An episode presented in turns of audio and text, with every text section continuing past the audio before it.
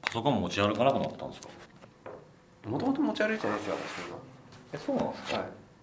持ち歩けへん時ってありますパソコンえ持ち歩かない方が多いけどええ月曜から日曜までですよあまあ日曜日から土曜まで何もなければ普段持ち歩かないよは一切い一切例えばそのまあ仕事は使うじゃないですか絶対うんで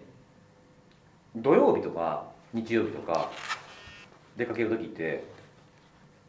どうしてます、うん、出かける例えばなんかあのなんやろ都内の方に買い物にちょっと行こうとかうん新宿とか渋谷とか、うんまあいろいろ、まあ、自分がよく行くとこってあるじゃないですか、うんどうでもいいけどうんそういう時もう出かけて、まあ、8時間は帰ってけえへんなみたいな出かける時ってどうしてますどうもしないよえパソコン持って出ないんですか持ってこないよ持ってこないっすねなんかどうするんですかなんかあってもパソコンいらないよいらないなんでなんかすぐダウンロードしなあかんとかそんなんない。そんなシチュエーションないです。なんかないですかえこんなとこにこんなん上がってるやんけよっしゃダウンロードしとこうとかみたいな時あっそたうらいうそういう時に辻さんに言えばいいってことですそうねそうそう辻さんこれダウンロードしといてくださいってそう。帰ってからうやるの、その時。んいやいやそれまでに消えるかもしれないねまあ、そしたらついさんに頼んで。撮ってるみたいな。あそういうこと 取っといてマジでいっぱいいろんなこと考えてるんだってだってサイズがちっちゃかったらすぐ落とすんですけどでかい場合はもう家にちゃんと SSH できるようにしとこうみたいなで、家で落とすだけ。そう帰ったら終わってるリモートでみたいなそうそうそういや、そこまでやって。そうあそううですか僕なんかめっちゃ不安なんですよねまあ全然不安じゃない、そういうの。なきゃないでいいや。あけど私モバイルバッテリーないと不安かもあモバイルバッテリーは俺いつも持ち歩いてるよ。はい俺も。僕今日もあの充電できてなくてめったに使ったことないけど、モバイルバッテリー。でもノートパソコンあったらモバイルバッテリーになりますからねそこから給電するってことですか、ね、そ重くて。重くないですか重いしでかいしうんまあ出張、出張でしか持っはていかない。あ私も泊まりがけだったら持ってくの考えますうんね出張だけだよ、持ってくるの。旅行は、旅行はプライベートなうん、持ってかない、持ってかない仕事じゃなければ持ってかない基本はマジですか私持ってっちゃうんです持っねてかない 最近でもちょっとずつ持ち歩かんでも大丈夫な体になってきたんですよ、体が問題うんあのー例えばその僕ほらポケモン GO 好きじゃないですかはいポケモン GO の時は置いて出かけられるような体にやっとなれるえ逆にポケモン GO の時の方が持ってった方がいいんじゃないでなんすかでなんでえ今このポケモン出てるんじゃってなんかいやだってスマホでできるじゃないえ限界ないですかスマホだといやでもスマホでそんな見ることないよあそうですか、うんまああのいやでスマホで見てるんですよねポケモン GO を、うんもうなんかもうもう一端末なんいやスマホだって2つ持ってるあそういうことですか、うんアンドロイドと iPhone じゃあいいですね持ってやってるかスらマホ2個いるよね、 2個いるうん何か調べる用とそのそうそうアプリ開いてるゲーム開いてる用みたいなじゃあいらないですね、そうなんですよはい、やっとノートパソコンはいらないなノんートかパソコンいらないですよ、ね、なんていうんですかそのボボディバッグじゃないけどこう体にフィットするぐらいまあなんていうんですかうん、うんちょっとこう小物入れたりするようなやつで出かけられるようになってきただってイベントの時って結構俺歩くしさ荷物置いても大変じゃない、うん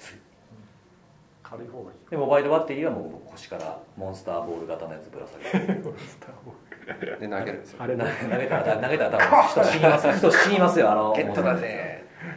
まあねあのおっちゃんモンスターボールぶら下げてはるわって絶対言われてんねやろうなモンスターボールおじさんっていうモンスターボールモンスターボール課金おじさんです 始まってますええ始まってたんですね えしかした始まってますマジで全然気づきませ急んでしたになんか話題振ると大体始めてますからねあのねちょっと静かになった瞬間僕が話題振った時はもう始めだけみたいになってますからね大体はい差しでおります先月ちょっと収録できなかったんでそうねちょっとちょっとだけ間が空いたねそう1ヶ月ちょいそうなんですよ7月はだからなななかった6月でも結構松の方でしたっけそうだよ6月の26日、うんあれこの時は2人でやったんですっけそうですよそうですだねそうだね、はいそうだ寂しかった寂しかったあれなんででしたっけえあなんかのついでにやったんですそうそあれセミナーでやろうとしたけどそうだうセミナーの控え室がちょっと無理ででそその次にやったんだよあこれ今回も同じパターンあそうだもしねかしてそうだそういえばそうだねうえどういうこえとああできやできやんかったからですかそこでうん、そうそうそうそうこの間北海道ほらで札幌でやろうと思ってはい札幌でやるぞって言ったらでも多分ねそのセミナーの控え室で撮ろうとしてる僕らが間違ってるんだ そんなだって僕らの部屋なんそかうない専か用の部ら屋じゃないからね、そうなんですいうことですかそういうことですいねやなんか人入ってくるからできないっすねとかって言ってるけど当たり前なんですよそんな もうそういう部屋やもんそうなんだよ、ね、そうなんですよ僕らがね大きな勘違いをしてたんですそういうことですかはいそう気づくのに1年やかっかりましとたね気づきましたね気づいたやっと気づきまやっしたとよ気づきましたもう8月入りましたよはい暑い37度今日暑い本当にやばいっすねやばい命の危険ですよマジでもうねいまだに思ってますからね僕何をもうオリンピックなくならへんかなっていやでもやばいよね本当にいややばいですよ本当にあのアスリートはね万全の体制で臨むじゃないですかちゃんと睡眠とってうん水分もとってみたいまあなそれでも危ないよねそうそれでも危ないわけでしょほんで閉会あ開会式とかってほらあの屋根ないんですよねあれそうだっけ開会式の場所うんあのガバッとなんかかぶさるような屋根はないですあーないですよねだからその冷房的なあこそういうのないとはできないわけじゃないですあーかそうねはいであのすごいもう心配してることがあるんですよ何なんですか東京でオリンピックというか日本の国内でその夏の夏のっていうんですかなんか冬季じゃない方のオリンピックが開催されるのなんて何年ぶりでしたっけ64年そんなんでしょうんだからもうほんまにもう僕らですらもう人生最後かもしれないですよねああ国内でやるのはねそううんだからそれをねそのもうなんか自分のお父さんとかお母さんとかに最後のオリンピック見せてあげようみたいなおうことでその開会式やっぱ開会式でしょうん で開会式見に行ったら選手はいいかもしれないですけどそれまでねああの涼しいところにいるでしょうからでも開会式始まる前から並んで入って暑いとこでやるわけでしょだからもう開オリンピック日本でも見るオリンピックの最後のオリンピックの開会式がもうその人たちの人生の閉会式になるかもしれへんなっていうのが心配なんですそれそれ言い たいだけでしょ だいぶだいぶだいぶそこ言いたいんだなっていうのが途中からうんそうだいぶ長かった分なかってる感じでしたねなんか言おうとしてるっていうのは分かったんですか、 何言おうとしてるのかなみたいななんかチケット値段が結構違いますよねあ何の開会式の開会式のなんか30万ぐらいのチケットありますよねはえデフォルトでいやい定やデフ価ォそルトれじゃ何なくて一番 VIP 席的なわかんないですけどなんかいっちゃんいいやつでへああじゃあそれはだからあの普通に売ってるやつってことですかその売ってなんか売ってる転売とかじゃなく売ってるやつだと思うんですよ30万はいどこに座るれんのそれそれもそれ成果成果とかでいけない 成果に火つけれんじまゃあななんかすごいいい場所なんだろうねそれ冷房を効いてる部屋なんじゃないですかもしかしああわわかんないですけそうどいうのあんのかなあまあでも部屋あってもおかしくないよななんかそういう観覧席的な30万いも出してみたいかな、まあ、見ない人いるかもねいるかもよたら辻さんならもういっちゃうんじゃないですかいや僕も本当にあのオリンピック開催期間中は家から出ないええけどポケモン GO のイベントやってたら行くんじゃないですかそれまでポケモン GO あるかなあとあと2 2年年ですかねあまああれももうポケモン GO2 年ぐらいやってるんじゃない丸2年で3年じでゃあ入りましたじゃああるでしょありますかな、うんまあ、イングレスもありますもんね、う、まだん、まあ他のゲームも増えてるかもしれないけどまあでもオリンピック続いてんじゃないオリンピックイベントやったら日本全部とかでやるんじゃないあどこでもああそういうことですかいやなんかもう本当に東京にすらおらんとこかなと思ってるぐらいですからねマジですかオリンピック開催期間中はだって僕何の用もないもんわかんないよこれ わかんないじゃいやまあまあ2年後の話やからねまあねまあ分かれへんけわかどんない基本的ですによねオリンピックやから何かっていう用事ないもんああそうあるまあ今のところわかんないわかんないねまああなんかのサイバーサイバー的なやつわかんないあボランティボランアティアサイバーボランティアそれだボランティアはあるかもねやサるイバーはボランサイバーでもあるのボランティでボランティアってなんかいこうひなんていうのまとめてボランティアがあってその中にサイバーなかったなんかそういうのやろうっていうのを聞きましたけアどねあなんかある昔の IT とかっていうのでは IT かねへえ IT 関係で何やるのかわかんないですけどへえそうなんですよパソコンを運ぶ係とかそれは IT じゃなくて IT 関係ないじゃないとあとなんだろうなわかんないですけどね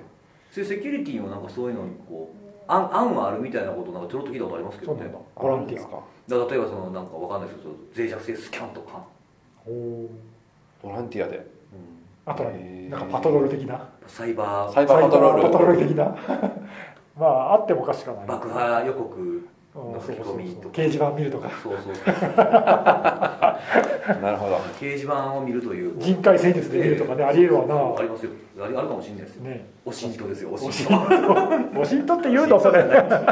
全然違うただの監視だと思いますまあでもありえるな、えそういうのも本当に心配やなっていうーなるほどそうですね本当に暑いですからね暑い本当家のパソコンとかもやばいもんなずっと動かしてるやつ熱っってなってますもんそれ埃めっちゃ溜まってるやつとかじゃないいや全然溜まってないです Mac mini とかですよ、あそうなんですうん、だからもう冷房家暑くなってたらだから僕あれあれなんですよ家の温度今何度か分かるんですよ何度ですかアプリで今は何度今はいちょっと待ってくださいねで暑これ暑すぎやろみたいな日はもう外からもう冷房入れちゃう、おおなるほど、はい、今29度です、ううんまあ、29度だとまあまだなんとん、か、まあそうえね冷房つけずに29度なんですかえ部屋が今あそう涼しいですねえ涼しいいやダメですよそんななんか最近37度とか40度ではい29度が涼しいとか言ったらそなんれあかれですよ30度超えなければ涼しい感じなんか涼しいい感じするいやそれ麻痺してますってそれはあれですよあの普段悪いことばっかりしてるやつがちょっとなんかおばあちゃんに先譲ったら褒められるみたいなやつですよそれ どういう例えだよこ れながんちかょよっくと言うじゃないですかやっぱヤンなんかヤンキーがいいことしてたら褒められるけどみたいなっていうよく言うやついや確かにでもそれ思います27度ぐらいだと涼しい感じますもんそう部だねよ屋って札幌寒かったですもん本当に涼しかったよね行きたいな札幌札幌涼しかったよね札幌僕は日曜からうん入ってたんですけ前ど前前入りぐらいで前前前もう全然前世みたいになってたんですけど、あのー、なってないけどね、全然前世、全然前世、全然関係ない。全く関係ないです関係ない。語呂だけやもんね。あのー、日曜に入った時に、その、なんていうの、家出る時に、その、服どうしようと思うじゃないですか。やっぱそ思いまのす、気温が全然ちゃうとこに行く時はね。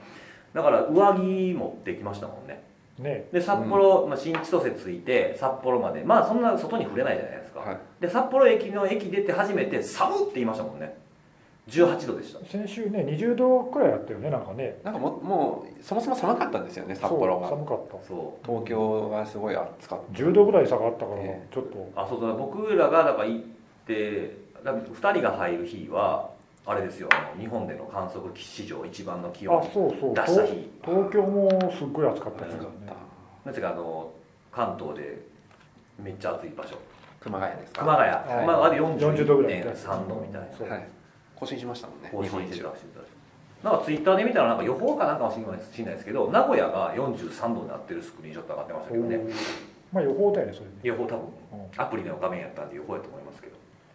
でも可能性あるってことでしょ43度になる今日40度いってるよ確か名古屋え一さっきなんか40度超えってあ40度超えしたなんか速報出てましたね名古屋ってほんま冬めっちゃ寒いし夏めっちゃ暑いし梅雨なんかもジメジメするんですよなんか季節を盆地肌で感じられるとか盆地なんですかね盆地なのかな奈良と京都盆地やの盆地です山梨も盆地です名古屋もまあ暑いよね暑い暑いだからもうなんか学生の時とかもなんか奈良とかたまに友達の家とか遊びに行ったりとかしたらこんなもんこんなもん街ごと蓋したったら全員死ぬんちゃうかなと思うぐらい暑かったですよねっていうっていう話でしこたこまでセキュリティの話ゼロですまよたこの間もそんな感じだったよ長いはい長長いいでですすねねちょっと今日でもあれですよあ、あのー、1ヶ月まるまるやってなかったっていうのもあって、そうですね話題が尽きない盛りだくさんです、ははいい今日何の話しますかね今日何しましょうかね今日僕金也というか僕もあの現在進行形で見てるやつは、あの佐川急便のおこれ何ですかさっきもちょっとあの収録前に言ってましたけどこれはフィッシングって言っていいのかどうかなあスミッシングスミッシングスミッシングあスミッシングっていうのはあんまり浸透してなくないで一すか般一般っていうかよく使われてる用語聞かないんじゃないですかまあ SNS で使われるフィッシングスミッシングって言ったりするけどね、あ SMS 経由のやつなるねほどメールとかじゃなくて SMS とフィッシングくっつけた造語だよねスミッシングってまあ、うん、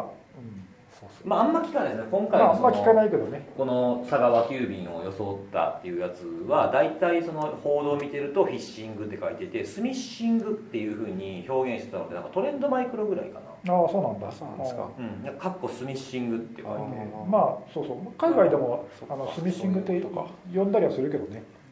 あんまりそんなに聞かないかもしれない音声でやるやつビッシングですよねそうだっけフボイスィッシングなんとかみたいなやつはビビッシングボイスやから V でビッシングあじゃあオレオレ詐欺ってビッシングになるんですか声 でオレオレ詐欺は なんですかね詐欺電話です ね詐欺そのまんまじゃ急ねに急に普通の名前なのに出てけへんかったんですよなんかだけど本当数多いですよね私びっくりして多いあの何の数ツイッターとかであのなりすましの要はフィッシングメール来たよっていう報告をしてるツイートってやっぱり常時見てるんですけど6月ぐらいまではやっぱりアップルとかあとはアマゾンとかうんうんやっぱりそういうのうはんメジャーというかあとまあちょいちょいあの仮想通貨のやあつそうとですかねね仮想通貨もありましたね、はいっていうのが大半だったんですけどなんか7月入ってからはなぜか佐川だけですよだね、けうん佐川急便のあの荷物届きましたでしたっけあれって、不在ね不在通知あかそんなやつです不ね在通知を装ったようなそういった内容の SMS が届いてるっていうのは本当に毎日のように言ってた何十件も報告ツイート出なてんてか急に増えたよねなんかかなりばらまかれてるあれでもだいぶ前からだよねあのあの、うん巻かれてること自体は、ねはい。あの佐川の注意喚起とか見ると、あの、去年ぐらいからじゃないですかだはい、なんかそうそう誰かも言ってましたけど、あの秘伝のタレのように、どんどんどんどん事例がああ増えてんの増 えて、あの書き加えられていてあーなる、ほど十何件ぐらいはあ入ってるんですけあど、そんなにあんだ、はい、あの、えだから、まあ前々からありはしたんですけーど、うんなんか急やっぱりに増えてる、巻かれね、てる数が結構あるのかなっていうふうに、去年ぐらいのやつは SMS でしたっけいや多分メールメールでしたよじゃないねですさっきだから今だからそっちに変わってますよあねそっか SMS あでも SMS も前からあるんじゃない SMS は銀行系多くなかったですあかそっかも佐川じゃなかったか S あの三井住友あそのうかもし三れない、井スミッシングがうはいなんすかん、いや、 いやあいいいいですうん、さっきいついついつ頃のこと言おうかなと思ったけどなんか最近多いですよねとかって本本題入り始めたから今言おうとこうと思 って、ね、そうね多いですねあれもそもそもあれでしょあの佐川佐川のやつっていうかあれは佐川警備の場合には、はい SMS でああいう通知ってそもそもややってないんだやってよねませんやってないですやってないね佐川がそう言ってましたやってないんだけどまあ内容がそれっぽいからみんなちょっと騙されてクリックしちゃう可能性はあるってことよねうーんそうですねなんか他の運送会社だとあの LINE で来るのもありますけどね、ああなるほどねうん、それはその正規の通知ってことですか正規の通知ああああヤマヤマトとかやってますよね、はいうんあれはそのあれは LINE で来送るね送付先送付先の電話番号で来るんですようんうんあれあだから来る時と来へん時あるんですよねあーだから電話番号が一致する場合には苦しいってことだよねそうそうそうそうそうそうそうなんだよね、結構な数来てましたけどね佐川ここ見てずっとあのこれウォッチ継続して継続して継続してウォッチウォッチ最近してるんですけど、やっぱりなんかさっきも言ってましたけど、うんどんどんドメインが使い捨てされてるんですよねそのそうスミッシングなんかフィッシングなんかわかんないですけどそれに使われている偽のそうそう通信先っていうか接続先が接続先っていうか誘導先、誘導先うん今だって僕手元にあるその佐川を装ったやつだけで176ドメインすごい数ですよあねそんなにあんのあるあるそれ登録者みんな一緒なの違う、あ違うんだうん、まあここ最近のうーんここ最近ってまあ数ヶ月分ですけど、うんうん撮っててで、まあ、2人ぐらい2つぐらいの攻撃者のうんやつをちょっと見てるんですけどで誘導先のコンテンツはほぼ同じってこと同うじんであれだよねあの不正なアプリをインストールさせようとする A- そうですね A- APK APK アン佐ドロイド川の .apk あ iPhone はまあ誤ってダウンロードしても直接的な影響ってないと思っていいんですよまだね動かないですからねですよね apk なんて iPhone は感染しないよねただあれよね今日 iPhone の場合だとあの何アプリのインストールはされないけど別のフィッシングとかさそういうのになる場合もあるんじゃないなんかその接続元を見てそうコそうそうンテンツを変えるって話ですよねあそういう場合もあるんだよあキャリア分かったらってことキャリアじゃなくて環境変数端末側うね、んまあ、なんかそれもあるから、まあ、一応 iPhone だから完全に全員ってわけじゃないけど、まあ、でもアプリのインストールはされないね、そうですねそうですねあの踏み台にされるようなことはうん情報抜かれるっていうものは入ってこないけど、普通にまあ iPhone だったら入力させるだけとかっていうのはあ実際まだどのどのくらいその何こういうフィッシングフィッシングとかスミッシング は何でもいいけどさフィッシングにしましょうかじゃあここではフィッシングというふうに超あの、はい SMS のフィッシング来たっていうのをたくさんあるけど、うん実際に感染しちゃって俺もばらまいちゃったとかさそういうのもかなりあるもんちょっと数どれぐらいかっていうのは分からないんですけどツイッターで報告している人はやっぱり何人かいまああすそうねなんだ、はいうんじゃあまあじ実被害っていうかそういうのもあるあるっちゃあるのかなんかあのもうそれこそ勝手に注文してしまったりとかあとはあの同じようななんていうんですかばらまいてしまったりとああか、ショートメッセージをね、はいああそういう感じのツイートが結構拡散されてたりしましただそういう人はその表示された偽のサイトの説明をそのまま鵜呑みにしちゃってインストールボタンポチッと押してその Android の佐川 .apk の正なアプリを入入れれちゃったてしまったということよねでまあで結も構それそ人こははでもあれですかね話題になってましたよねそのアプリ入れるところの話う、ん、あのだえっと提供元不明アプリっていうのを入れるか入れないかっていう設定がああ Android の設定ねあるんですけど、その入れちゃった人っていうのはなんでそれオフになってたんですかねもともとそういうアプリを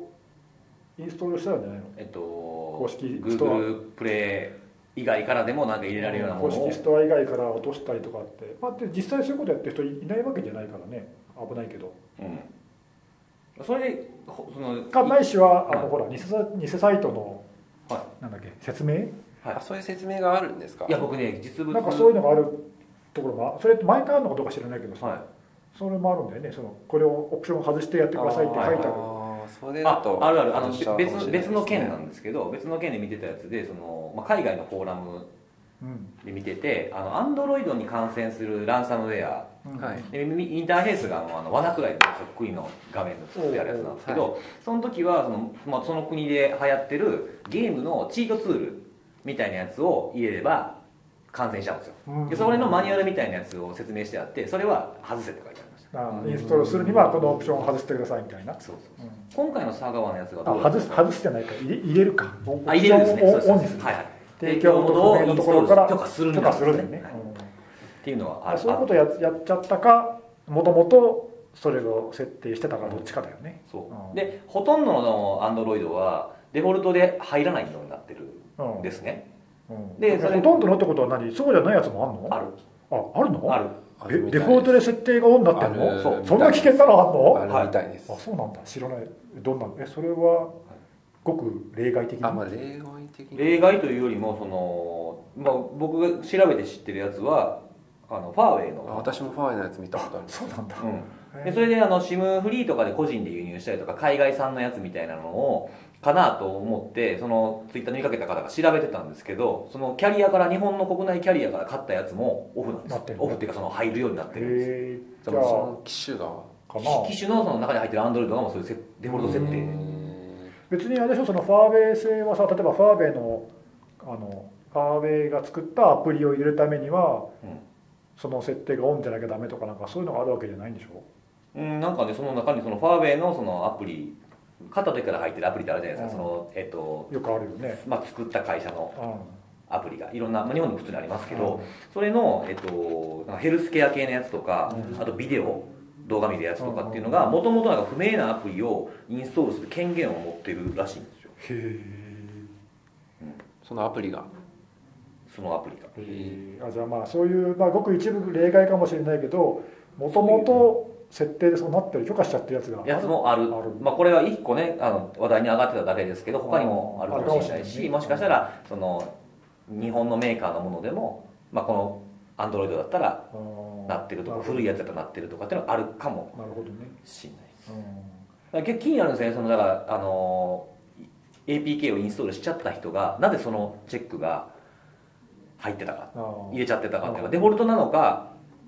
まあデフォルトでなければあデフォルトやったらどういう端末かっていうの気になるし、あと,、えー、とデフォルトじゃなくて自分でやったんであればなんでそれをいつやったかっていうそう何のためにやったかっていうのは気になるところなんですよね。そのタイミングでそれを入れるためにやったのか前からやってたのかみたいな、んそうそうそうそうそうそうまあでもあれだねその他の今回の件に限らずさちょっと前に話題になったあの DNS 設定あのホームルーターとかの DNS 設定を書き換えて、 DNS チェンジャー的なやつですかあそうそうそれに近いやつだけどさ、それで Android の不正アプリをインストールしようとするやつもそうだし、うんあああはいはいはいったじゃないですか、ありましたねちょっと日は本いでも話題になったけどさ、はいああいうのとかもそうだけど大体その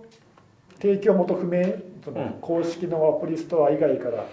入れさせようとうんするじゃない、うんそういう不正なやつ、まあ、通らないですからねねだからまあそこをなんか理由はあるにせよさそこの設定を許可してるってのは本当危ないんだよねだからねいや危ないと思いますよねそこさえ、まあ、逆に言うとそそこさえオフになってれば、まあ、大半のデフォルトのものはそのオフになってるとして、まあ、そうそう、まあ、公式アプリのストアにさ紛れ込んで不正なものが紛れ込んでることは、まあ、ないことはないけど、はいあとはその最初は大丈夫の途中から危なくなるやつもいますから、まあそうね、でもまあほとんどのものはそこを経由そうですねしないとうんね、まあ9割ぐらいは大丈夫っていうか感覚ですけどねうん、そんなになんかまあでも9割まあもっとかもしれなもいよっねとうん多分かもねしれないですね、うんだからそ気このになったのは、うんそのなんかいろいろこれテレビでも報道があったじゃないですかこの件ってあそうはないのはいあありますおー結あ構った話題 NHK まあとかニュース話題になってるね、うんニュース、まあ、新聞記事だとかっていうのにもうんあったと思うんですけど、なんかそのだもう提供元不明アプリを入れないような設定にしときましょうっていう注意喚起がもうないんですよねほうとーんどうんんなんでわかりわかりにくいからーん分かりにくいからなんですかねあの佐川はその SNS でそういったことは一切やってませんっていうふうに言ってますっていうのは書いてあるんですけど佐川の公式の注意喚起でそうはそうそうあ注意意喚起っていうかその佐川はこう言ってるっていうふうに引用してるニュースとかもあるんですけど肝心要のこのことを言ってないっていうえ佐川自身はそれ言ってんの佐川は言ってたかな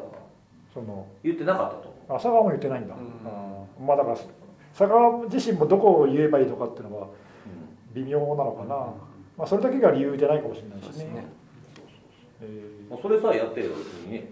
もうそれ以上やることないのになと思うんですけど今回の件はねうん、何かを入力させるとかはまたこれ別の話ですけどあそうねこれちなみにはい最近ちょっとアンドロイド触ってないんで分かんないんですけど、はいあのどうしてもそのマーケット以外からアプリを入れたいっていうケースってたまにあるかもしれないんですよ、はいそういうソフトゼロじゃないんで、はいで入れた後チェック外したらそれって使えなくなるんですかねあ一度言ってるやつが今どうしてもそれを使いたい時ってやっぱりチェック入れいちゃうじゃやないで使えするかでしょインストールする時だけだよねなんかねあのーこれ僕それもそのアプリを持ってないというか、まあ、有料のアプリなんですけど、はい、そのアプリを持ってないかちょっと検証できてないんですけどね、まあ、買いたくもないっていうのもあるんですけど それはなんかねアップデートの時にそのチェックなんか外さなあかんかなんかっていうのがあーアップデートの時ありそうですね確かにうんんそっかやっぱりそういう煩わしさを踏まえると一回入れちゃったら基本チェック入れといた方がうんだから外し、まあ、その時はまあそのそのアプリが原因で外さないといけないんだったらまあ一旦外して元に戻すならまあ、まあ状況はそんな変わらないまあ煩わしいけど、うんまあそのリスク分かってやってるんだったらいいけどねなんかそれをちゃんと説明してほしいですよね、うん分からずになんかね、うんこれチェック入れとけばうんその後煩わしくないのでまあいっかっみたいてななっちゃうと、うん、説明もなく、ね、リスクにさらされちゃうっていうのそはうですねそうですねなんかちょっとあの自分のツイート遡らないと分かんないですけど2014年ぐらいとかもそのアプリを入れるのにそれは、まあ、チェック入れて入るようにしないといけないとこういうふうにしてくださいっていう説明が書いてあって最後の方まで読んでもそのチェックをもう一遍元に戻すっていうのが書いてないマニュアルとかもありましたからね当時は、そうそのあたりがあんまりじゃあ状況として変わってないってこと変わか、ってないですかねもうちょっとそこら辺をこう、ね、何が大事かって言言っていかないといけないってことよねそういうストップ提供元不明アプリインストールとかチェック長っ長できいないよやつそうだね長っうん 今一応その佐川急便のメールの注意喚起が7月27日までが最新で更新されてるんですけど、公式のやつねそうその事例がどんどん伸びてて27はいはいはい秀のカレー今そんなにはいあんだよ、そう20今ね23個ありますあすごい増えましたねすごいあだって10個ぐらいあったような気がしたけど来たんですけど一回はそのショートメッセージ送りませんっていうこととあとはその佐川急便の公式アプリは Google プレイか App ストアのみで配信をなるほどしているのでっていうふうなことは書いてあるんですけど、その設定云々に関することはこのページでは言及されてないですね、なるほどっ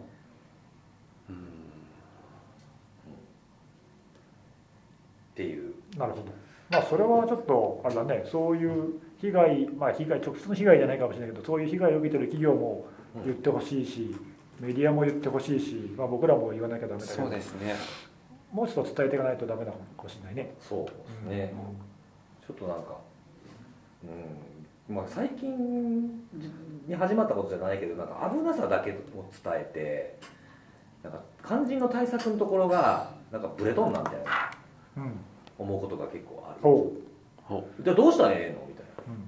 この間もちょっとほら話あの2人で収録した時の話したような気がするんですけど、うん。何の話？あの僕らが今回の北海道とか福岡福岡僕行ってないな福岡大阪とかはい。あと東京でやったやつとかでも触れましたけどそのパスワード流出してますみたいなニュース出すけあどーじゃあどうすんうんのっうて、んうん。まあ、どこから漏れたかも分からへん、まあ、そもそもパスワードを使い回ししてなければいいかもしれへんけど、うんでもでもどっかが漏れてるわけじゃないですかどっか変えないといけないかもしれないじゃないですか、うんそのチェックってできひんもんねっていう、んどうすんのみたいなのがちょっとなんかニュース系にちょっと目目立つなと思います、あそうかもしれないね。だからどうしたらええのみたいなやばさもよくわかんないですよねだからやばやばいとは言ってるけどうんうん。じゃあ今やばいって言われてる3つのうちどれが自分に関係すんねんどれぐらいやばいねんみたいなどんなことなんねんでどうしたらええねんまででなんかいいけてないなるほど。たなるどり着けてないようなものが多い気がするんですよほどね。まあそれ僕らも気をつけないとね。あ本当そうですねうんこの場合はこうするとかっていうのはあんまり細かくなってもダメかもしれないですし、まあ、とりあえずこれだけは最低限やった方がいいできればこれもぐらいにした方がいいのかもしれうないん。っっていうていう。ことをかん改めて感じたなるほどまあこういうのなくならないからね。そうですしかもこれあのさっきも見見たらあの数時間以内に4つぐらいまた追加でドメイン取られあてーた攻撃者側のその偽偽サイトにはい誘導するためのドメインね。そうですじゃあまだまだしばらくこの点同じよううなんばらまき行為が続く可能性がそうですあるねということですね。 2日に1回ぐらいのペースですこれでも佐あ川ってことです佐川をターゲターゲットっていうか佐川のたね どうしたんです か神々ですけどなんて説明していいか分かんないけどいや佐川急便急便を語って、はいでしかも日本語でメッセージ送ってるからもう完全にこれ日本狙いだよ日ね。本人狙い、ね日本限定のキャンペーンだよね。ううんまあこういうの今後もなくならないよね多分なね。んで佐川なんですかねこ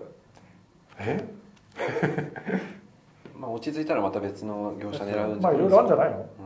たまたまなんじゃないの？うん一時期あの黒猫ヤマトでもはい同じよ、ありました同じっていうかあフィッシングれ、のようなもの結構流行ってたりするんで、まあ、何かもしかしたら逆他それ以外に理由はあるのかもしれないけどね、うん騙しやすい何か理由が、 SMS である理由は何なのかなとかって思ってて SNS ってその、まあ、フリーのあのメールサービスとかあとまあプロバイダーでもやってくれますけどそういったものをフィルターしてくれるじゃないですかうん SNS って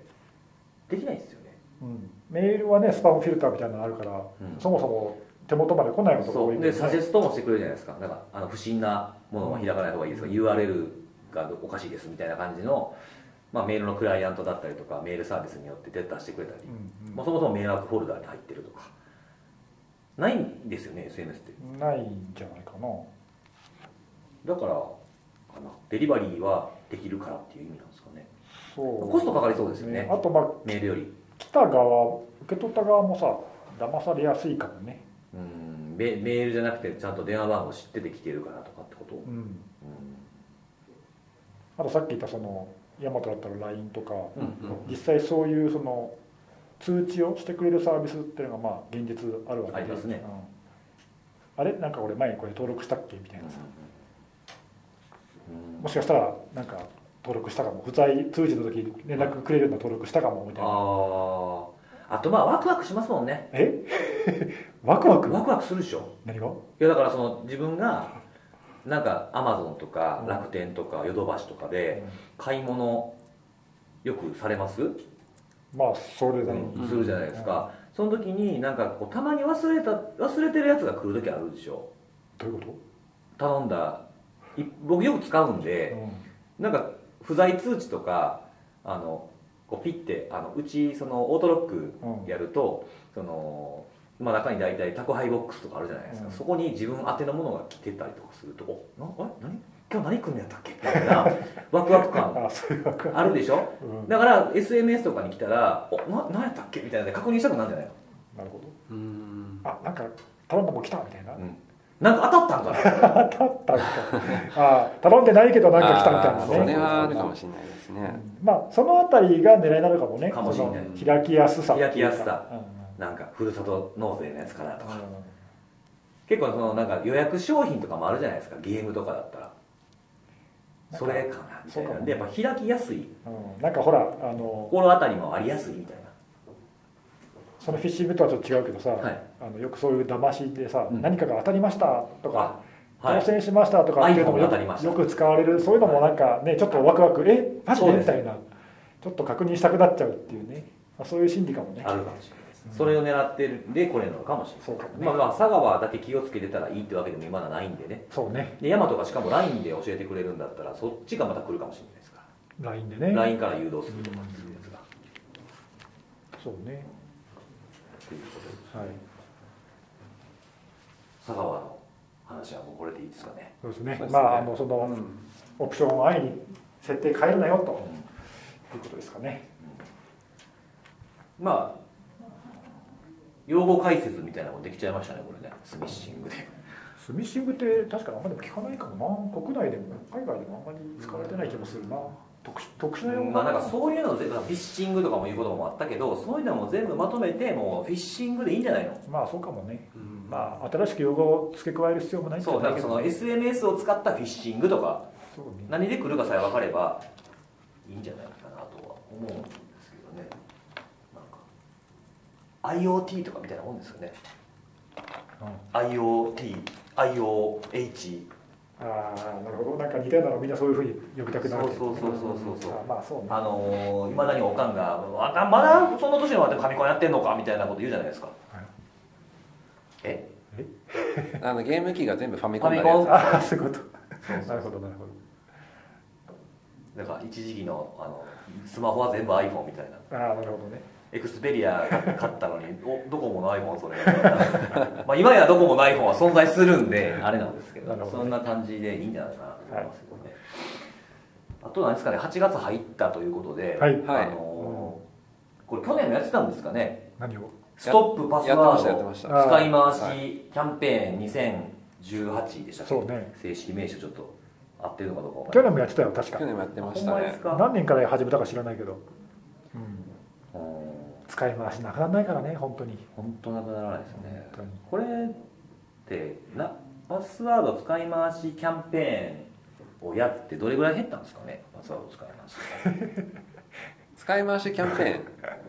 ーン回し使い回しストップ使い回しキャンあペ スーントップストップパスワード使い回しどのくらい減っったかた、うん、どうなんだろうねいやまあ難しいと思うんですよこの効果測定するのうん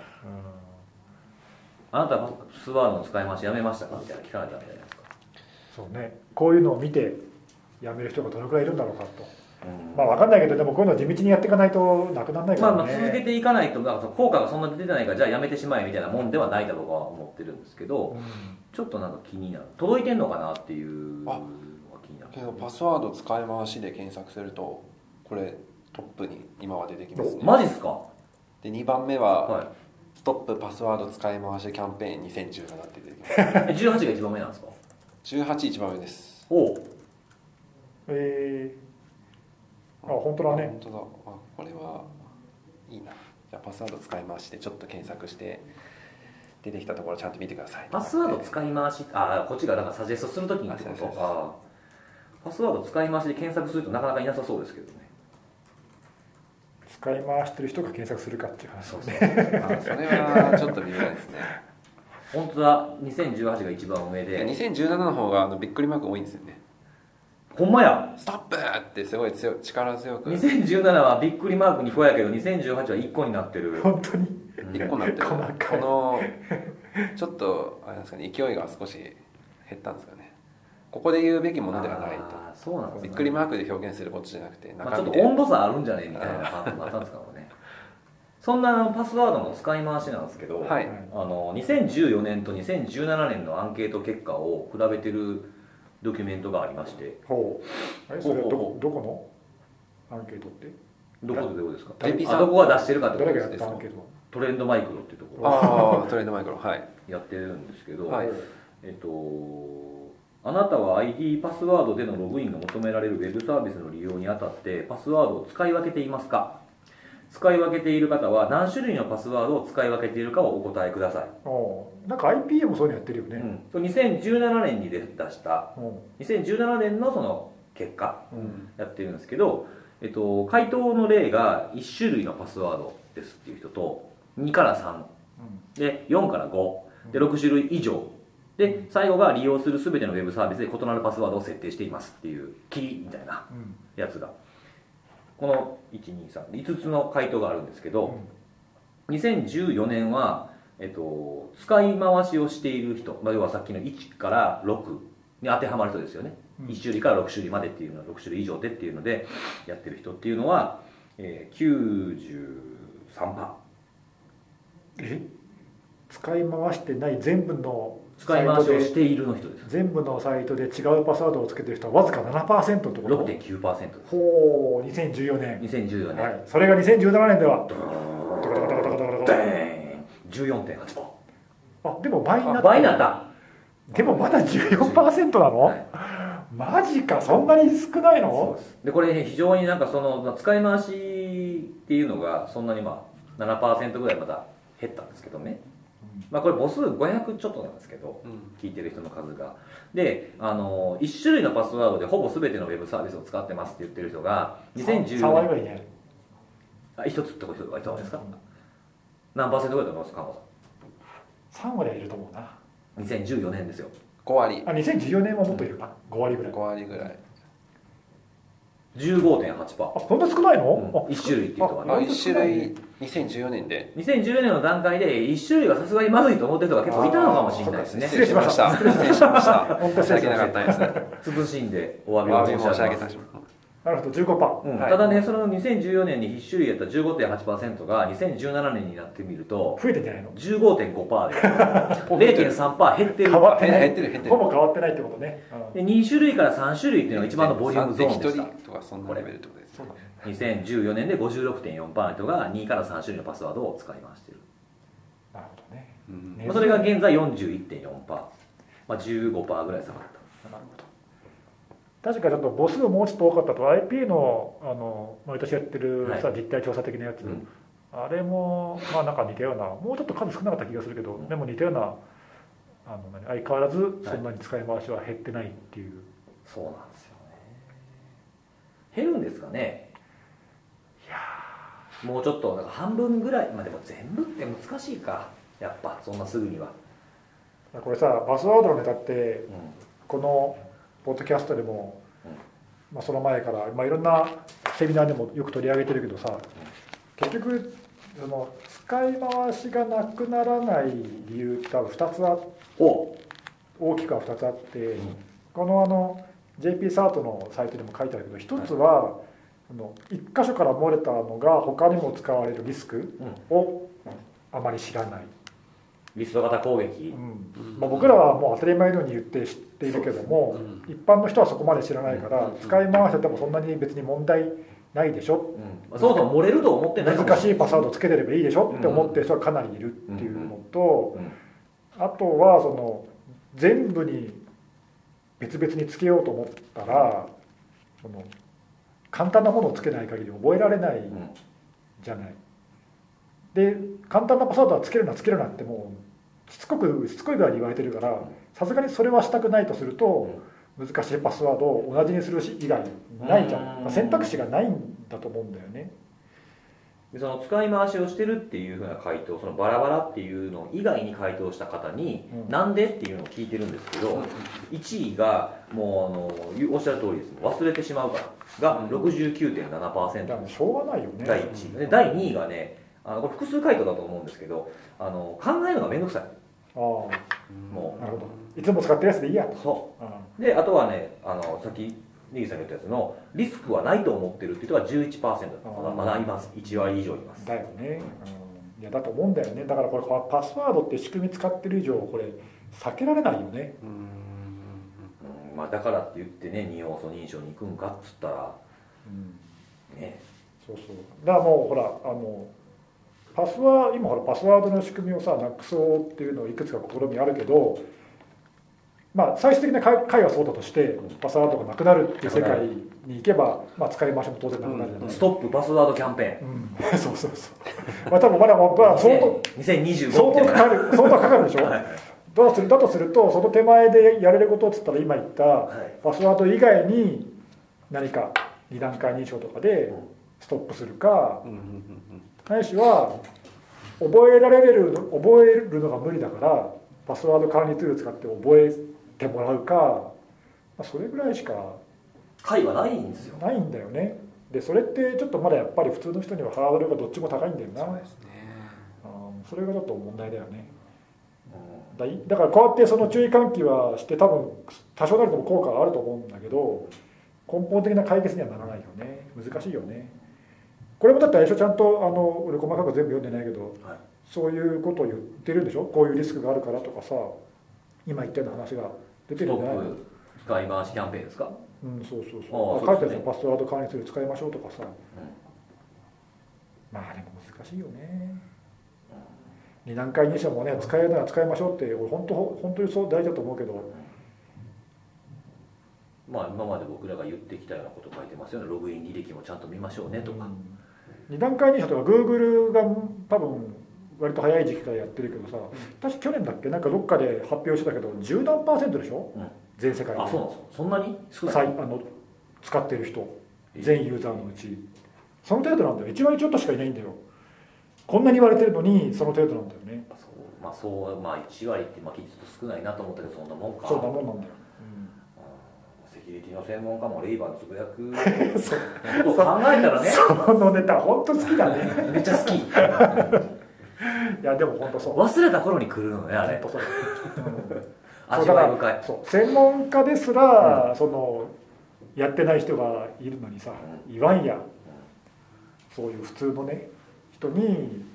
やってもらう使ってもらうっていうのは、まあ、やっぱ相当ハードルが高いよね、うんうそうですねなんかこのストップ使い回しキャンペーンもちょっとなんかあの気になることがありましてん、おそうなんですよそのまあこれってそのなんですか協賛みたいな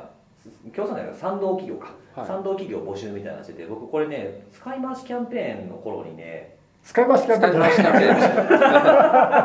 ーン二回二回目です使い回しキャンペーンちゃうよ、うん全然意味変わりますもんね大変なことですね あそれでのブログ書いてあるんですよ、前に、うんうんこのキャンペーンがもうこのキャンペーンって今間違えるからこのキャンペーンが、あの始まった時にねうんはい2014年なんですよこれ始まったのがあそんなやってんだもうんう、えであの9月の24日にあの行きつけの喫茶店で書いたブログなんですけど「ストップパスワード使い回し」あこの時はまたびっくりマーク2つですねこれについて考えましたっていうやつなんですけどその時にねその賛同企業がその使い回しっていうものに関してはもちろんユーザーの責任っていう部分もあるとは思うんですけどあの、まあ、賛同してやろうぜって言ってるところがじゃあどれぐらいの文字数が使えるのかとか全部調べたんですようー、んあだからもちろん2014年の情報なんで2018の今は変わってるかもしれないでですけど、ほとんどがね、あの文字数がしょぼかったりとか、まあ、複雑なのつけろって意味だけで自由度が低いって僕は思うんですよね、で二要素認証があるところもねほとんどないうんあまあ2014年だとまだそうかもねうん今だいぶ良くなったんじゃないの、今またちょっと調べ直した方がいいですかねこれ、うんしんどいねんなこれ調べるのなそうねあの文字種とかって入れてみんけど分からへんやつもあったりするんです よ そうね確かにそうそうそうそあうでも二要素が使えるかどうかっていうのはさあのい一あ箇そ所れは分かるあのサイトで全部まとめてくれてるサイトあるじゃん、 などうしたのいや不毛な気が不毛あそうですね確かに賛同するぐらいだったらそれぐらいやってほしいなってうん、いう、いやこういういやこういうね設 定をあ調べるのが不毛ってことい やなんか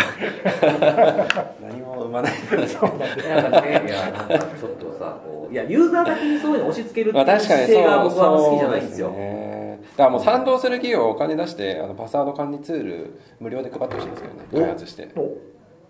あえ開発してまあ、開発するなそれりでどもうかとあの手を組むなりしてあそれもあるよねこのキャンペーン期間中に、はいうちの商品買ってくれれば無料でパスワード管理ソフトつけますよぐらいの感じのなんかそういうのやってくれるとでもそれスマホにインストールするときに提供元不明のやつチェック入れなかったらそこはあのあ頑張かんってみたいなことになるんじゃないマーケットから配ってくださいそこまあは Google のプレイとかからあとアップストアから軽く割ってくれとあまあでそうもですねそうね今今だとそのあれだねその企業側っていうかさサービスを提供する側がまあ2段階認証を必ず使えるようにして推奨するとか、まあ、それぐらいはやってほしいねアプリとかねどうなんですかねその不正アクセス要はそのコンシューマー向けのサービスを提供していてで不正なログインがあってそれに対する対策にかかるコストとその2段階認証をそもそも使ってそういった不正ログインの可能性をかなり下げるっていう対策比べるとでどっち側のユーザーのユーザーユーザー、えー、とサービス提供側のサービス提供側はい、どっちが安いんですかねいやまだまだその不正ログインの対策をその対処療法的にやってた方が安く済むんですかねうんまあそれがいつまで続くか見積もどう見積もるかにもよるとは思いますしあとはまあやってないっていうことによってそのこのサービスが不正ログイン被害に被害者をいっぱい生んでしまった時にどれぐらいイメージダウンになるかっていうふうに見積もるかにもよるとは思うんですけど、まあ、あとその提供しても強制できない一一般消費者向けには企業向けだったらさある企業ではもうそのサービスを使う時には2段階認証を強制的に使わないとダメとかできるでけきどますね一般向けにはね、まあ、さっきの話じゃないけどやっぱり使えるようになってても使わない人がほとんどって考えるとまあそれだけ提供すれば解決ってわけじゃないけどね。ううんだからど比較してどっちかっていうよりも、まあ、提供はするとでもそれでも使わない人がいるから不正ログインの対策もするっていうふうにしないとダメなのかな、んあでもでもさっき言ったその看護さん言ったみたいにこの賛同企業のサービスは1個のアプリでアプリ認証でログインできるようになりますみたいなったらいいかもしれないですねどういうことええいろんなサービス がサービス持ってるところが賛同してるじゃないですかうんでそこでまあちょっと予算出し合ってそのログインすると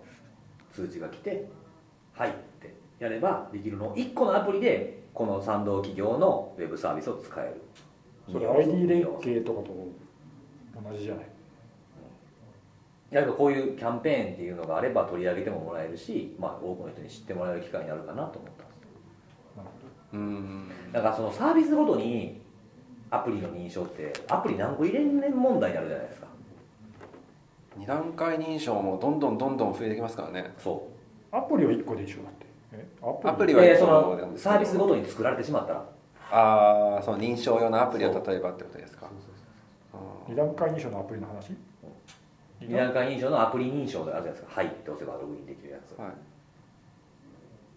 サービスごとに作られたら面倒くさくないですかあそのー Google オーセンティケーターみたいなワンタイムを発行してくれてたら、まあ、それあれも結構いやけ増どあえてれきてもてどんどんどんどん数増えてきますよ探すの面倒くさなるんですよね、うんだからもうなんか1個でアプリ認証ならこの賛同企業のサービスは使えるとかやったら1個で済むじゃないですかこの中だけですけどうんそれでも ID 連携してるのと同じだよね、うんそれもまたダんメかなうんいやた例えばその極端な話さ、えー、と全部のそのサービスに Google のアカウントでログインするとか、Facebook のアカウントでログインするって、まあ、あの ID の連携でそういうことができるような仕組みじゃないうんそれやった場合とあんま変わらないじゃんああのえアプリ1個でこのサービスから来た時の「はい」このサービスから来た時の「はい」って分けられるのかなあやってることが一緒ってこといくらまとめてるから実現できることは一緒じゃない一緒じゃないああそうそうそう実現できる一緒一緒一緒まあ、それがいいか楽だけどねうんそれはそれでまた問題じゃないかな問題ですかね、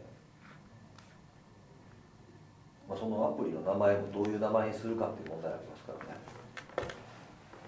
らね名前はどうでもいいじゃない 褒めそうでしょだってこんだけあったらそうねそうねだけど賛賛同したらなんかもうさっき強制云々って話ありましたけど強制するぐらいの意気込みでやってほしいですそうねうんまあ今日、うん、そうねまあ少なくとも企業企業で使う場合にはあの例えば Google アップスだとかさ、オフィス365とかでも何でもいいんだけど企業で使うなら強制した方がいいねそうですねうんもうもはや危ないよあの2段階なしで使うのは、もうそう思います一般向けにはな一般向けに強制したらどうなるかね、どうなるかちょっと社会的実験な感じがしますねうん Google あたりが強制したらどうなるんだろいうや阿ー炎もうちょっ共とえどロこ怖でいねログインできねえとかなったかな 怖いいいんでじゃないですすかねまあそうだよな簡それ単にによってユーザーを失うっていうリスクをサービス提供側は負えないかもしれないですよね強制でしょだってはいでもさ登録言言ってしまえば最初の1回だけじゃない登録するのってああそうですよ普段使ってる環境ではさ今までと同じで使えるわけじゃない、まあスマホのアプリでログインしてるのとあんま変わらないですね、うん1回目は入れなあかんけど2回目以降は別に今多くの人がさスマホで使ってるのとすると別にパスワード実際に入れたりとかさその二段階認証のコードを入れる機会なんてないじゃないめったにめったにないですないでしょはいさっきそのアプリにさ何個も何個も認証のこう登録するのめんどくさいっていうか探すのめんどくさいって言ったけど実際探して入れなきゃいけない場面ってほとんどなくない俺も30日に1回あるんですよでもそんな程度でしょ月に1回ぐらい取ったことないじゃんと思うんだけど回してほなしいなそれでそんなに利便性下がるかな下がんないまあただやったことないんでうんすごいなんかそこのね壁というか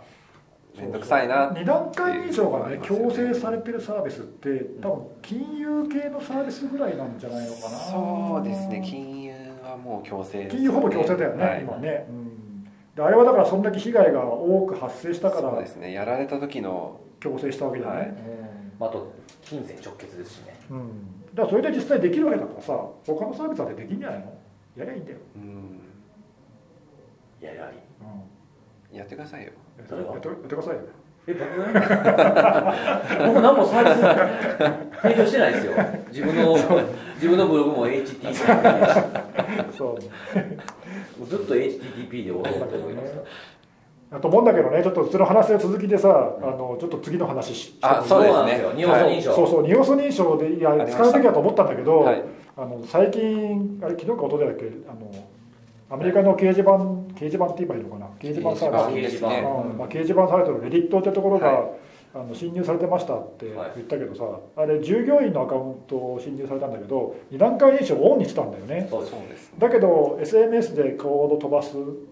仕組みにしてあって、はいまあ、それをやられちゃったっていうだから2段階認証をやっとけば、まあ、大半の場合は防げるんだけど、必ずしもあのそれで万事 OK ってわけじゃないんだよね、で特にその SNS はちょっと多分国によって仕組みが少し違うのもあって、あれだなんだっけえんあのニストが SMS の2段階認証は推奨してないよあねそうですそうですはい、うんだからあれ去年だか一昨年だかちょっと忘れたけど、ええ何年か前にもう推奨しないって言はっいているんだけど、まだいまだにあの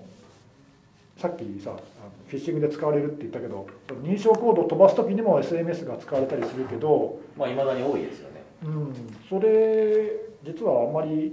国によっては安全ではないんだよね、うんそうそれちょっと気になってさその SIM ハイジャック的なそう SIM スワップとか SIM ハイジャックとかなんか言われて、あの海外だとアメリカだともう何年か前からそういうの言われてるけどツイッターとかインスタグラムとかのうんアカウントを乗っ取るのになんか使われてるらしいんだよねうんうんあの OG ユーザーっていうんだけどさその OG ユーザー、 OG うん OG ユーザーとかっていうそそういう専用の掲示板があるんだよほアカウントを理解する掲示板があって、うんうんうん短いあアカウントとかクールなアカウントはいはいははい高く売れるんだよ、まあ、ドメインみたいなもんですね、うん、そうそうでそういうのを狙って、はいなんかあのティーネイジャーとかが割とカジュアルにはいそのシムハイジャックして乗っ取るケースがああるらしいんだよねだからもうそのか買っちゃうのも結構ハードルが低いんですかね精神的にそうそうそう売り買いはね、うんでその売るた売りに出すために他人のアカウントを乗っ取るでもその人のアカウントはうん二段階認証がオンになってるうとどうやって乗っ取るかっていうとさっき言ったそのシムハイジャックで、はいはその本人になりすまして、え携帯の電話会社に連絡してスマホなくしちゃったんで、うんすぐ新しい SIM にあその番号を移してください犯人が持ってるってシいうムに紐そう付そけてうくそうれそとうそうそう、はい本人の大体なんかその人なりすまのしをしてね住所だとかあとアメリカやったらあのソーシャルセキュリティナンバーですそうそう、うん、だからそういうのは事前はにいだから別の方法で調べて調べてるおんいですよてねで本人になりすましてなんかやるとまあいわゆるなんだソーシャルエンジニアリングって言えばいいのかな、うんうんうんそういうテクニックを使うと割とそのできちゃううん、なんか米少なくとも米国では割とあの簡単にできちゃうっうんて、まあなんかそういう事件がいろいろ言われててそれはあれですか多分そうなんだよね今回のも多分そうだと思うそういう仕組みがやっぱちょっと甘いってことなんですかね、うん、だろうねそのだからサポートの利便性が高い反面本人でない人でもそういうふうにちょっと調べれば、まあ、ちょっとじゃないかもしれないけど調べれば分かるような情報で本人と認識してうんうんやってしまうっていうのが多分日本だったらそんなに簡単にできないんだと思うんだけど、まあ、そういうのがあるっていう、うん、それはねちょっと気になっててうん、そうなんできんねやみたいな結構ありますよねその昔ドメインのやつもありましたよねそれねどういうのあのドメイン今自分のその使ってるドメインあるじゃないですか、まあ、使われているドメインがあってそれとまあ IP の紐付けを、まあ、DNS の設定ですよねお変更をファックスで受け付けて何も確認もせずにそのままやっちゃってあのあセキュリティ系の会社とかあもった解散されたように見えた事件あったじゃないですあかったあったなんか結構そういうチェック甘いんですかねあったねそういうのね、うん、だからそういうのもあるしちょっとだからそういうリスクが若干あの国内でどれぐらいあるかはいややはっきりしないけどそういうのがあるんだよねだからまあ二段階認証もそういうのがでも二段階認証であの二段階認証みみんな使ってるでしょ、はいでもはい SMS をさ向こうにできないところは結構ある結構ある SMM SMS しかないとことかインスタはまだ今 SMS しかないでしょそうですねまあでも次なんか違うやつにそう変えるっていうニュースで出ましたねそうそうできるようにするって話だけどまだできできてないででしきょてないですうんでツイッターもしばらく前からできるようになったんだけどアプリでねうんああ違う違うアプリで違う違うアプリでできるのはもうだいぶ前からできてるんだけども SMS 必須だったんだよしばらくで最近は SMS 無効にできるんだよね、なんでそういうふうにこう SMS での二段階認証は無効にしてアプリだけ使うとかっていうのがユーザーが選べればいいんだけどなんかねそのバックアップ手段としていくつかないといざログインするときにログインできなかったら困るっていうので、何種類もバックアップの種類が、まあ、あのユーザーにとっては便利で助かるんだけどそうですねうんそういうのが多くあるところほど実はそういう攻撃今言ったような SMS を乗っ取っちゃう系の SMS というか、まあ、SIM を乗っ取っちゃう系の攻撃に対してはちょっと弱い可能性があるんだよな、あとなんか SMS でその認証コードが飛んでくるやつしかなかったうん最初ねうんで後から追加された方法があるのを知る術がなかったりとかねああ実は知らない間に増えてましたよう、ん、あそれはあるかもなそうなんだよねうんだから結構ねあの Google とかだと、まあ、Facebook もそうかなだと SMS アプリの認証 SMS アプリのはいあと音声音声あとセキュリティキーハードウェアのトークン使う認証あとバックアップコードこれぐらいあるんじゃないかなでログインするときにどれかでいいんだよ OR なんだよね OR 条件で、はい1個だから忘れてても他の手段があればっていう感じでん全部使えなかったらログインできないけどうんどどれれか一か一個どれか1個って感じになってるから攻撃する側からすると一番狙いやすい狙いやすいところを当然狙まっあてそくうるそうそうまあそこはちょっとねあのまあ二段階認証を使った上での次の話だけどそういう問題もあるなとちょっとあのこの間のレディットの話見てて、はいおおそうやってくるかみたいな最近なんかちょっとちょいちょいその SMS ハイジャックのニュースが続きましたねうん、あとほらあれ去年だか一昨年だかさこれもアメリカだけどあの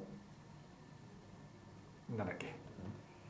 名前忘れたよなんすかなんすかなんすかあのほらクラクラクラッカークラッカーズアティチュードだっけなんか名前忘れちゃったなあのティーネイジャーのグループでさ、いあの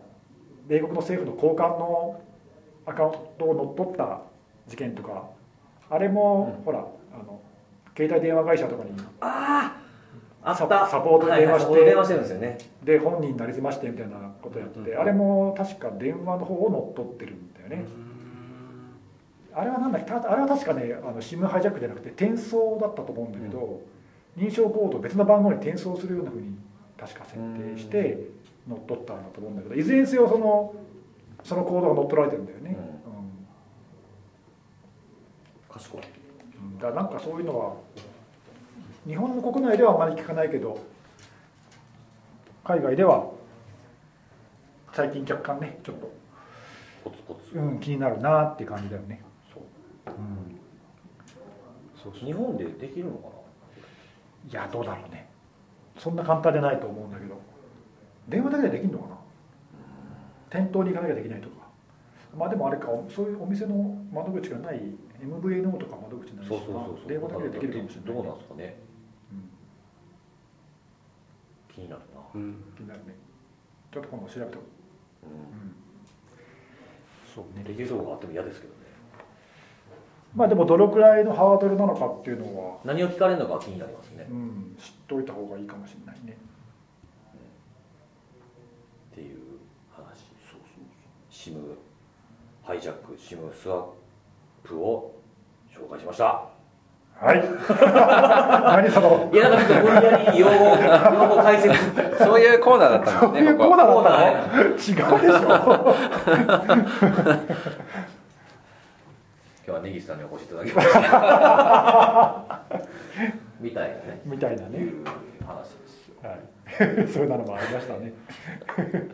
結構喋ってますよもう本当1に時間超えましたよお本当だ1時間6珍しい分じゃないですか最初でも雑談してたよな最初30分ぐらいどうでもいい話してましたから どうでもいい半分ぐらいで話すどうでもいい話してたよ、そうですよはい、何かありますかなんかいっぱいありますけどねはいありますねはいありますねいっぱいあります一応ネタは書いてありますけどはいもうだいぶ消化しましたよそうねだいぶだいぶまあまあパサの話なくならないね本当ねあでも今の話でちょっと思い出思い出したけど、はいそのなんだっけセキュリティキーって使ってるみんなあんまり日本で使ってる人少ないのかな海外でも少ないのかなセキュリティキーってあ例のえば指キーとかそうそうそう指キーとか指子のやつとかああいうやつあれもでもねおあれ指キーって海外でも指キーって言うんですよね指キーだよあれなんでなんで指キーって言うんですかえ指子って会社が作ってるあだからなんです辻ねさんあの指から来てると思ってるんですか、あの人差し指とか親指の指から来てると思ってる来てたらいいなと思って指子の会社の由来は何だろう知らないどこだっけあれ北欧かなんかの方だよねあれね海外なんですよ海外の会社、うんあれどこだっけなごめんちょっと今パッと分かんないけ指キー指指指でこうピッてやる指キーがあどまあインテル入ってるやつそうですねあはいそうでしたいやああいうやつとかさ僕使ってないですよあんまり使ってない売っよてねないもんだってそんな簡単にそれはアマゾンで簡単に買えるよいやヤマゾンとかじゃなくてもうフラットビッグカメラとかフでラットコンビニとかビッグあカあメーラとかお店で売るあんま売ってないよね、まあ、それもあるよねあんま普及してない気がするよね、まあ、わざわざわざ買おうかなってそうだよね思わないうん、そうあれねあのいいいいんだけど効果はあるあるんだけどあのさっきちょっと紹介されたけどググーグルがさ最近はいあのなんかニュースでニュースじゃないな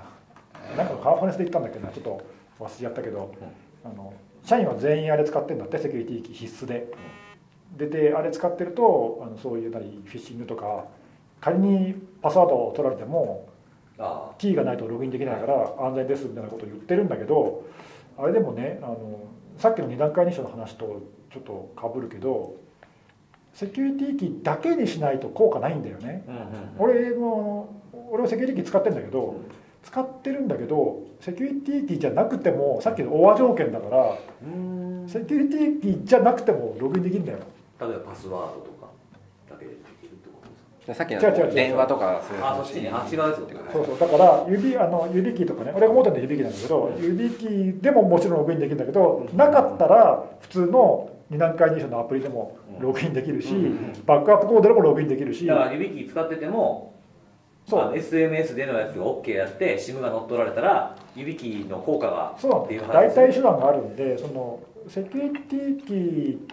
じゃなきゃダメっていうふうにしないと多分ねあんまり効果ないんだよね結構ねその生体認証バイオメトリックスの時にそういう話も出ましたよねあー目とかそうあだ、のね、指、まあ、お指紋、まあ、指紋はあんまり良くないけど、まあ、静脈だとかそういうものでやるから安全です大丈夫ですって例えばパソコンにもそういうのがついてやつあるじゃないですか、うん大丈夫になるんですって言ってえこれパスワードでログインできないんですかってできますみたいなうんまあそうなんだよね今の生体認証系も大体あのオプションじゃないそオれンリーっていうのがあんまないそうなんだよねだからどっちかというとそのパスワードを入力する手間を省くためのものとか、そうそうスマホの認証もそうじゃん、ね iPhone とか Android とかのやつそうもですねねそうだからそれはその利便性考えたらそうなるんだけどセキュリティ面ではねあの、うん、あんまりそんなにだから効果が見込めないっていうかね難しいとこだよね、まあでもそれ一つにするとちょっと怖いしなっていうのもありますけどねそう自分がログインできないかもしれない手元になかったらログインできない終しわりねですようん、なかなかねだからその辺のさっきのあのストップ使い回しもそうだけどさ、はいはい使い回しをやめるぐらいできそうだけどできないうんし二段階認証もね使えばいいかっていうとそうでもないしみたいなどこまでやってもなんかキリがないじゃあセキュリティ機使えばいいかっていうともうそれだけにしなきゃダメだとかさ もうそれはキリがない怖いですよねあなーくすリスクがありますそうなんだよね本当キリがないなと思って面白いですよねこれね2017年8万5千人以上の全従業員に対して USB セキュリティキーの使用を義務付けたところフィッシング被害の件数がゼロになりました、うんじゃあ2017年以前にあったフィッシング被害の件数を教えてほしいですねこれね多分相当あったんだあったろうんでねしょうねと思うけどねわざわざ言うってことをね、なくした人どれぐらいいるかとかそういうのも知りうん、あたあいキー運用上の問題が発生したい件やなんかシ数ステム屋さんからするとあ運用側からするとそういうの気になりませんね確かに8万人もいたら結構いると思うんですよね、昔さあの今もう使ってないけどだいぶ前にあのパソコンノートパソコンもし持ち出すノートパソコンの暗号化はいはいはをいするための製品のとの暗号を解除するときには USB のトークンがなければ解除できないっていう製品最近見かけないけあ見ど、ないですよね今うん、昔結構あってさいろんな会社が導入しててうちの会社も導入してたんだあそうよなんですよくなくす人がいるんだよそれ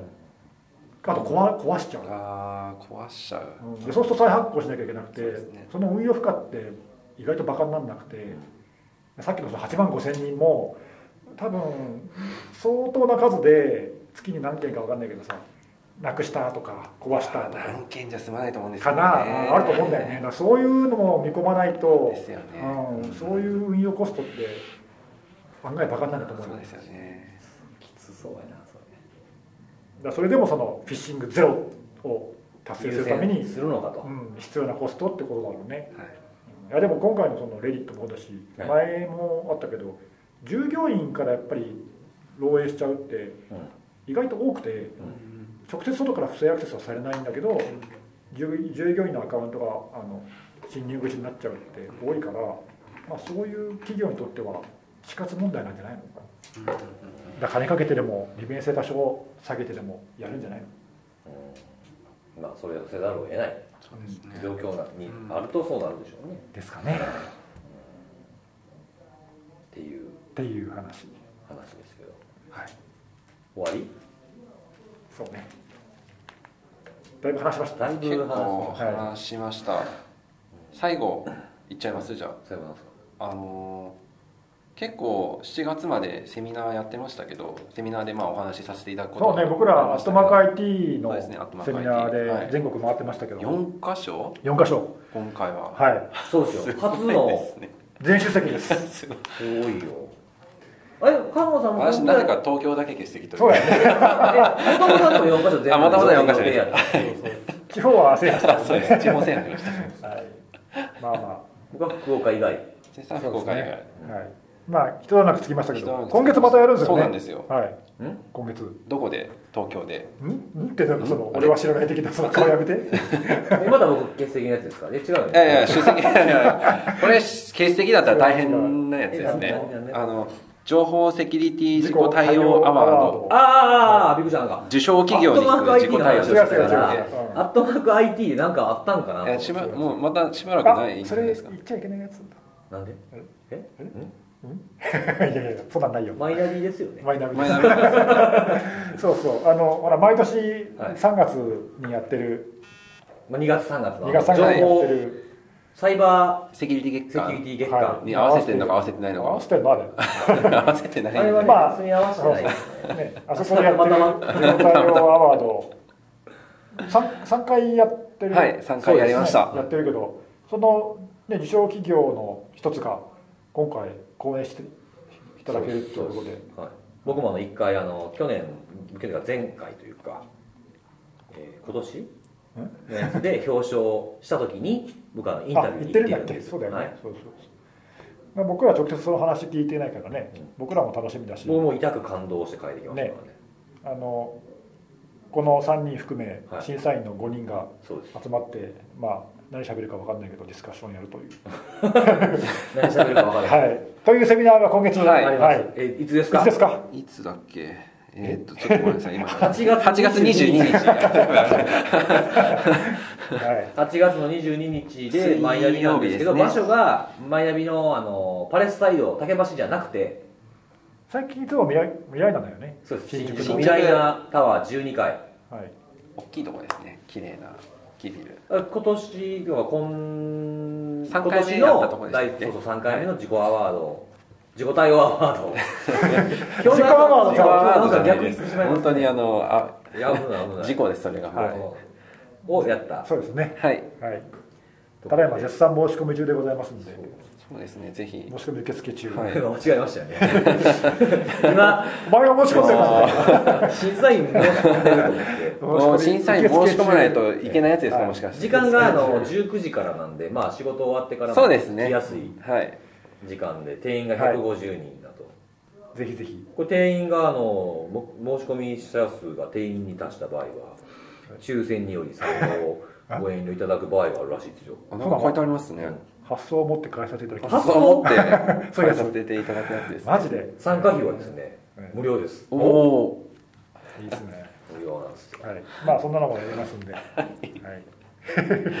はいそうですねはいぜひ時間があればはいはいお越しいただければ遊とびに来てくださはいいということで、はいはい今日はもうこんな感じではい、大結丈夫構です充実したはいお話ができましたまあじゃあまた近いうちにまたお会いしましょうはい、はいはーいさようなら